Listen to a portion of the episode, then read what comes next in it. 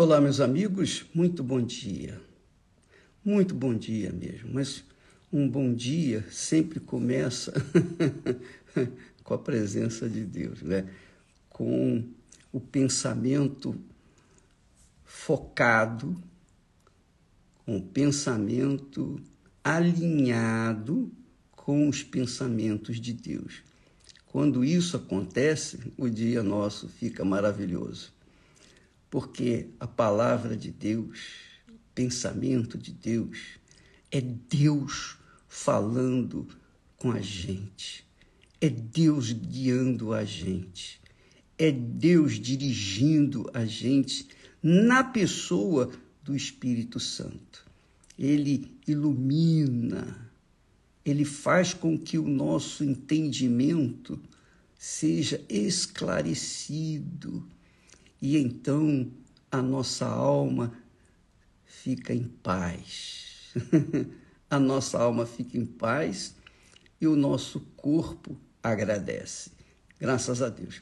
Olha, nós temos falado aqui sobre o assunto que Pedro fala na sua epístola, primeiro Pedro, só para para repetir, só para recapitular, para que ninguém fique esquecido.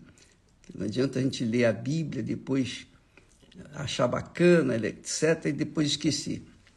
Ele diz assim: deixando, pois, toda a malícia, todo o engano, e todo o engano, e fingimentos, em, invejas e todas as murmurações, desejai, aspirai, quereis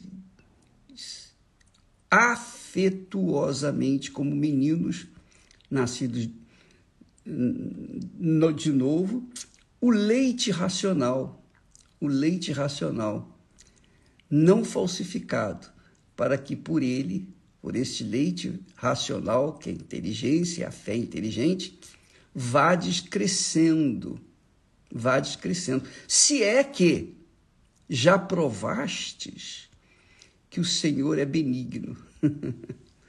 Muito bem. Eu queria que você entendesse o seguinte: quando nós lemos esse texto aqui e tantos outros textos das epístolas, seja de Paulo, de Pedro, de João, de Tiago, qualquer que seja a epístola, a epístola, na verdade, é uma instrução para a igreja. Só para você ter uma noção de como funcionou e como funciona. Jesus veio, nasceu, por obra do Espírito Santo. E na cruz do Calvário, Jesus venceu a morte, venceu o diabo, venceu este mundo e inaugurou o reino de Deus. Jesus inaugurou o reino de Deus. Ele ensinou nos evangelhos, você aprende a história de Jesus e aprende o caminho da salvação. Então, quando você aprende e aplica o seu aprendizado na sua vida, exercita, então você entra no reino de Deus. Você deixa o reino do mundo e entra no reino de Deus. E uma vez no reino de Deus, você tem que manter-se na fé. Você tem que manter-se combatendo o bom combate e não esquecer de guardar a fé. Porque se por acaso você cochilar na fé no reino de Deus, você pode você pode perder aquela conquista que você teve inicialmente do reino de Deus. Você sabe que Jesus inaugurou o reino de Deus e o reino de Deus é estabelecido dentro de cada um de nós com a palavra do reino de Deus, com a instrução do reino de Deus, com a justiça do reino de Deus, com a verdade do reino de Deus, com o caráter do reino de Deus. Então, quem adentra no reino de Deus, inaugurado pelo Senhor Jesus, segue as normas da sua palavra, as leis, os mandamentos, os conselhos que Jesus ensinou no evangelho, nos evangelhos. Então, nós entramos nesse reino. Nós entramos nesse reino. Agora, nós não saímos daqui do mundo ainda, nós não deixamos esse corpo ainda. Quando nós dormirmos o sono para acordarmos no reino dos céus, então nós deixaremos este mundo, estaremos herdando o reino dos céus. Esse é o entendimento que eu tenho tido. E mas quando a gente entra no reino de Deus e está ainda sujeito a esse corpo deteriorável, esse corpo corruptível, então o que, que acontece? É uma guerra permanente entre a luta, há uma, um conflito, uma luta entre a carne e o espírito. A carne é o coração, a vontade do coração, os desejos do coração, as ambições do coração. E o espírito é o que Deus fala, a gente obedece a palavra de Deus. Mas tem aquele conflito entre você obedecer a sua carne, quer dizer, o seu coração, os seus desejos, ou obedecer a mente de Cristo, que é o Espírito Santo, que ali está orientando, dirigindo, conduzindo. Então, essa guerra é diária, até o dia em que nós somos promovidos ao reino dos céus. Muito bem, quando você lê as epístolas dos apóstolos, então você vê muitos problemas que aconteceram naquela altura. Você vê muitos problemas, traições, é, adultérios, roubos e, e mentiras entre aqueles que se agregavam à fé na palavra de Deus. Mas, o bispo, como é que pode uma pessoa entrega a sua vida? Como é que a pessoa pode é, entrar no reino de Deus e se deixar corromper se deixar corromper pelo mundo. Isso acontece muito. Então, se você lê as epístolas dos apóstolos, você vai encontrar ali problemas graves. Paulo reclamou, Paulo lamentou a respeito de alguns que deixaram a fé, abandonaram a fé por conta do amor a este mundo.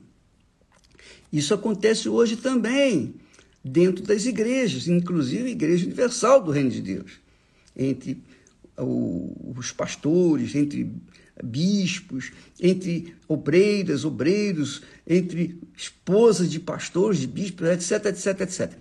Então, o que eles encontraram, o que os apóstolos encontraram nas suas épocas, respectivas épocas, nós encontramos hoje. E o que eles encontraram e tiveram experiência pelo Espírito Santo, hoje eles dão direção. Nós temos a direção aí do Espírito Santo quando fala. Pedro, por exemplo, está falando: olha, deixa a malícia. Deixa a malícia. Ele está falando para quem? Para o incrédulo? Não. Para o ateu? Não. Ele está falando para as pessoas que se que entraram no reino de Deus. Aparentemente estavam no reino de Deus. E ele diz: deixa a malícia, deixa todo engano, porque naquele tempo havia malícia, havia engano, havia fingimentos, havia invejas, havia todas as murmurações. Quando chega ao Apocalipse, Jesus pessoalmente fala com as sete igrejas. E a primeira igreja de Éfeso ele reconhece que ela, ela tinha obras, é, não negou a fé. É, ele fala de uma igreja assim, aparentemente perfeita. Só que no final, ele diz assim: Tenho, porém, contra ti que deixaste o teu primeiro amor. Quer dizer, aquela igreja de Éfeso, que foi a primeira, né, do Apocalipse, aquela tipifica as pessoas que fazem a obra, manifestam a sua destreza, a sua coragem, sua fé, mas já não estão inseridas dentro da fé que Deus espera de cada um de nós. Porque eles deixaram o primeiro amor. Fazem as obras, mas deixam o primeiro amor. Quer dizer, a consideração, temor para com o Senhor Jesus. Deixam aquilo, aquilo que, que eles tinham de preciosidade, que foi o primeiro amor. Deixa o primeiro amor, deixa a união, deixam de orar, deixam de jejuar, deixam de ler a Bíblia, deixam de meditar na palavra de Deus, melhor do que ler a Bíblia, meditar. Então eles vão esfriando e vão tendo problemas com respeito à sua vida diária. Por isso, nós lemos aí, olha, Pedro falando: deixai, pois, toda malícia. Toda malícia, deixai toda malícia. Você deve deixar a malícia. Se existe uma malícia pequenininha, é malícia. E ela vai crescer se você não deixá-la.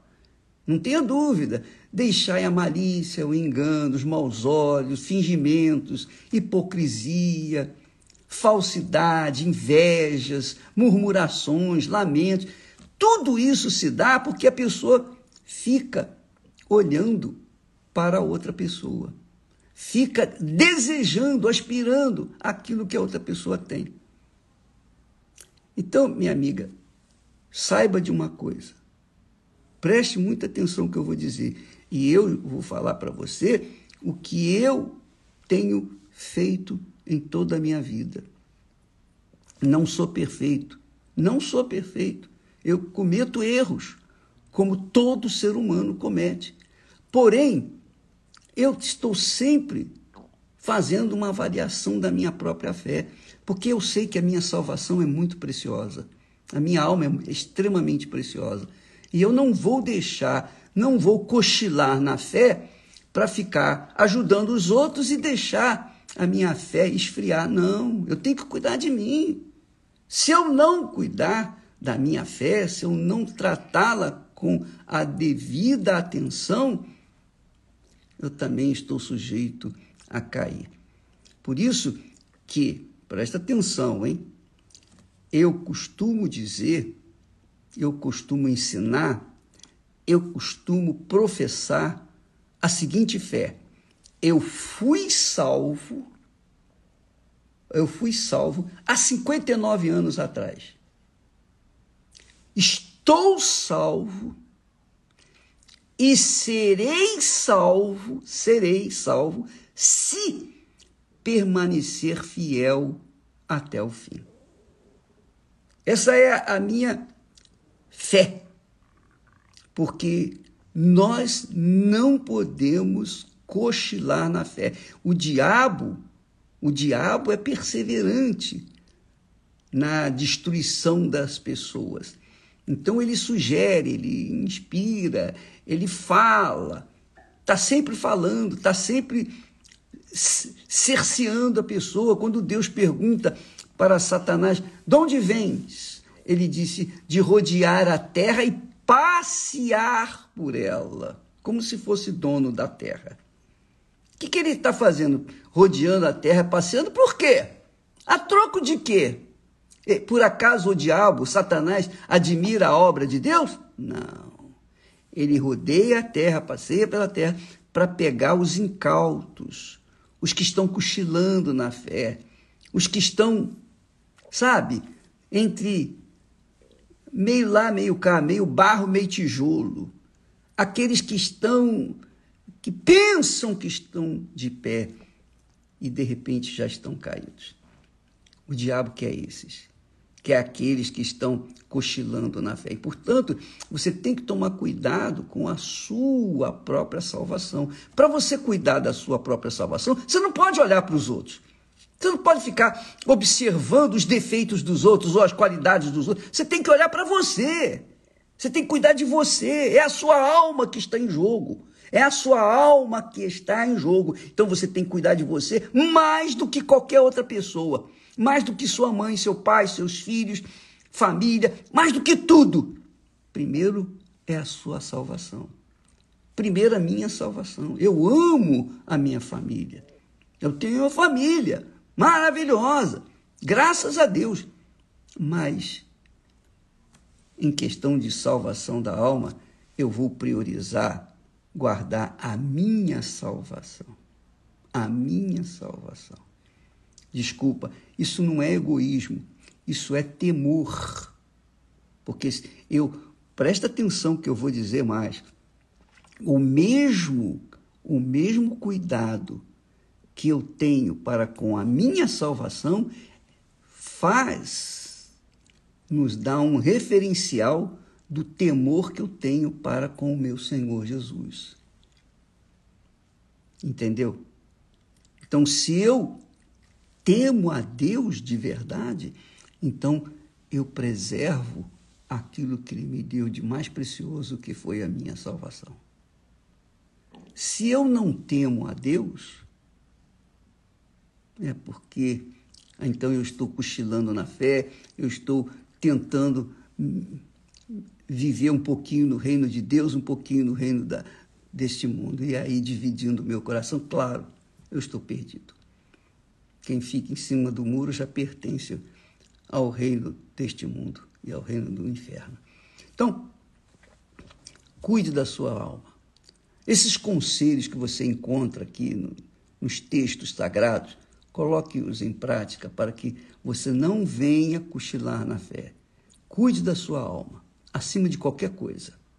Porque se você cuida da sua alma, você teme ao Senhor. Você teme. Se você não cuida, você não teme. Essa é a realidade. É assim que eu, que eu vejo. Sabe, eu faço uns paralelos entre, por exemplo, o nosso casamento, Esté e eu, e o casamento entre eu e Deus. Porque o nosso casamento né? É o termômetro do nosso casamento com Deus. Se a gente está bem, então é porque a gente está bem com Deus. Se a gente está mal, é porque a gente está mal com Deus. Então, cuide de você. Às vezes você está tão preocupada com o seu marido, com sua mulher, com os seus filhos, com seus pais, querendo salvar os outros, mas você está se perdendo. Você está se deixando levar. De repente, você está se levando, deixando levar pelas coisas e pessoas desse mundo. Você tem que cuidar primeiro de si. Entendeu, minha amiga e meu amigo? No quesito, no, na questão de salvação da alma, vale aquele ditado que eles dizem por aí: farinha pouca, meu pirão primeiro. Deus abençoe a todos e até Logo mais, daqui a pouquinho nós vamos estar na TV Templo, às nove e meia, Esté e eu estaremos fazendo ao vivo e falando mais a respeito desses assuntos. Deus abençoe e até amanhã com a novena, começando a novena no Templo de Salomão. Deus abençoe. Até lá.